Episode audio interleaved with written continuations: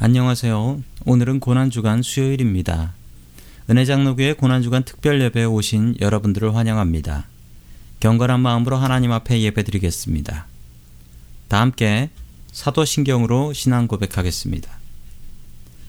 전능하사 천지를 만드신 하나님 아버지를 내가 믿사오며 그 외아들 우리 주 예수 그리스도를 믿사오니 이는 성령으로 잉태하사 동정녀 마리아에게 나시고 본디오 빌라도에게 고난을 받으사 십자가에 못 박혀 죽으시고 장사한 지 사흘 만에 죽은 자 가운데서 다시 살아나시며 하늘에 오르사 전능하신 하나님 우편에 앉아 계시다가 저리로서 산자와 죽은 자를 심판하러 오시리라 성령을 믿사오며 거룩한 공예와 성도가 서로 교통하는 것과 죄를 사하여 주시는 것과 몸이 다시 사는 것과 영원히 사는 것을 믿사옵나이다. 아멘. 주님의 고난을 생각하며 다 함께 십자가 그 사랑 찬양 드리겠습니다.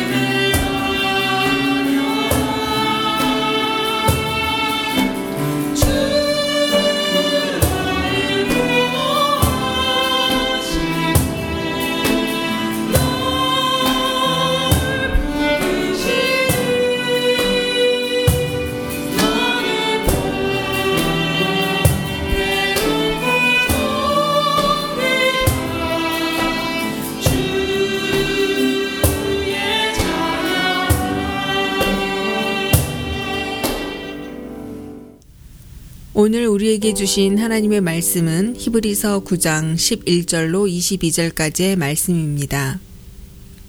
그리스도께서는 장래 좋은 일의 대제사장으로 오사 손으로 짓지 아니한 것 곧 이 창조에 속하지 아니한 더 크고 온전한 장막으로 말미암아 염소와 송아지의 피로 하지 아니하고 오직 자기의 피로 영원한 속죄를 이루사 단번에 성소에 들어가셨느니라 염소와 황소의 피와 및 암송아지의 죄를 부정한 자에게 뿌려 그 육체를 정결하게 하여 거룩하게 하거든. 하물며 영원하신 성령으로 말미암아 흠 없는 자기를 하나님께 드린 그리스도의 피가 어찌 너의 양심을 죽은 행실에서 깨끗하게 하고 살아계신 하나님을 섬기게 하지 못하겠느냐? 이로 말미암아 그는 새 언약의 중보자시니 이는 첫 언약 때에 범한 죄에서 속량하려고 주구사 부르심을 입은 자로 하여금 영원한 기업의 약속을 얻게 하려 하심이라. 유언은 유언한 자가 죽어야 되나니 유언은 그 사람이 죽은 후에야 유효한즉 유언한 자가 살아있는 동안에는 효력이 없느니라. 이러므로 첫 언약도 피 없이 세운 것이 아니니 모세가 율법대로 모든 계명을 온 백성에게 말한 후에 송아지와 염소의 피 및 물과 붉은 양털과 우슬초를 취하여 그 두루마리와 온 백성에게 뿌리며 이르되 이는 하나님이 너희에게 명하신 언약의 피라 하고 또한 이와 같이 피를 장막과 섬기는 일에 쓰는 모든 그릇에 뿌렸느니라. 율법을 따라 거의 모든 물건이 피로써 정결하게 되나니 피 흘림이 없은즉 사함이 없느니라. 아멘.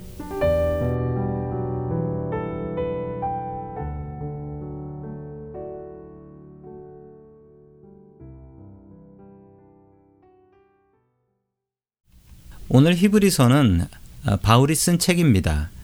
히브리서는 이름 그대로 히브리 사람들을 향해서 쓴 책이지요. 교회를 다니고 있었던 크리스찬이었던 유대인들을 향해서 쓴 책입니다. 이방인들 중에 예수님을 알게 된 사람들과 달리 유대인들 중에 예수님을 알게 된 사람들에게 이상한 현상이 나타나기 시작했습니다. 오직 예수로 구원받고 오직 믿음으로 구원받는다고 아무리 가르쳐도 그들은 그것만으로는 부족하다라고 생각했습니다. 예수님을 믿고 예루살렘 성전에 가서 제사를 드려야 했고 예수님을 믿어도 할례는 받아야 했으며 예수님을 믿어도 구약의 율법들은 다 지켜야 한다라고 생각했던 것입니다.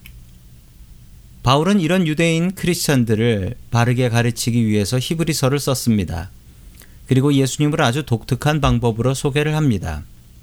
히브리서 9장 11절의 말씀을 읽습니다. 그리스도께서는 장래 좋은 일에 대제사장으로 오사 손으로 짓지 아니한 것 곧 이 창조에 속하지 아니한 더 크고 온전한 장막으로 말미암아 아멘. 예수님이 대제사장으로 오셔서 이 모든 것을 완성하셨으니 예수님만 믿으면 된다라고 가르쳤습니다. 그러면 예수님은 대제사장이신가요? 율법을 보자면 그렇진 않습니다. 일단 대제사장은 유대인들 중에 레위인만 가능합니다. 예수님은 레위 지파가 아니었고 유다 지파셨죠. 예수님은 제사장이 아니십니다. 대제사장이 될 수도 없습니다. 그들이 말하는 율법에 의하면 그랬죠. 그러나 예수님은 우리가 드리는 예배를 받으시는 하나님이십니다. 우리의 제사를 받으시는 하나님께서 대제사장이 되신 것이지요. 제사장만 되셨습니까?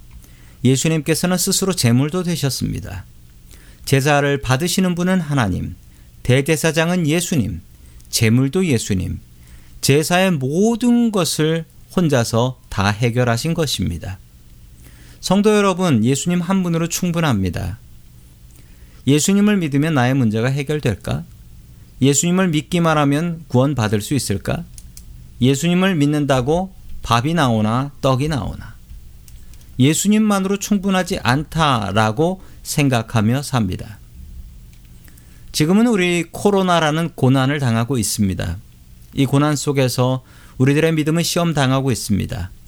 예배를 나오지 못하고 집에서 인터넷으로 예배를 드리고 있으며 또한 부활절 예배에도 모이지 못합니다. 내 믿음이 무엇인가? 이것이 믿음인가? 이렇게 약한 것이 믿음인가? 내 믿음으로 어떤 문제가 해결될 수 있는가? 이런 고민 속에 빠져듭니다. 이런 의심 속에 빠져드는 우리들, 우리들 마음 속에 분명히 다짐해야 될 말이 있습니다.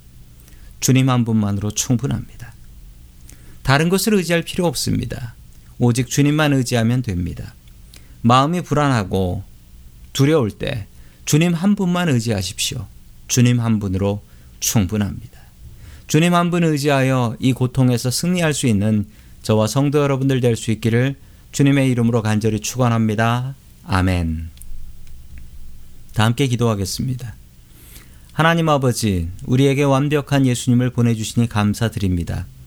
우리의 예배를 받아주시고, 우리의 대제사장이 되어주시고, 우리의 재물까지 되어주신 주님, 주님 한 분만으로 충분합니다. 다른 것을 의지하지 않게 하여 주시옵소서. 예수님 한 분만을 굳게 의지하는 우리들 되게 하여 주시옵소서.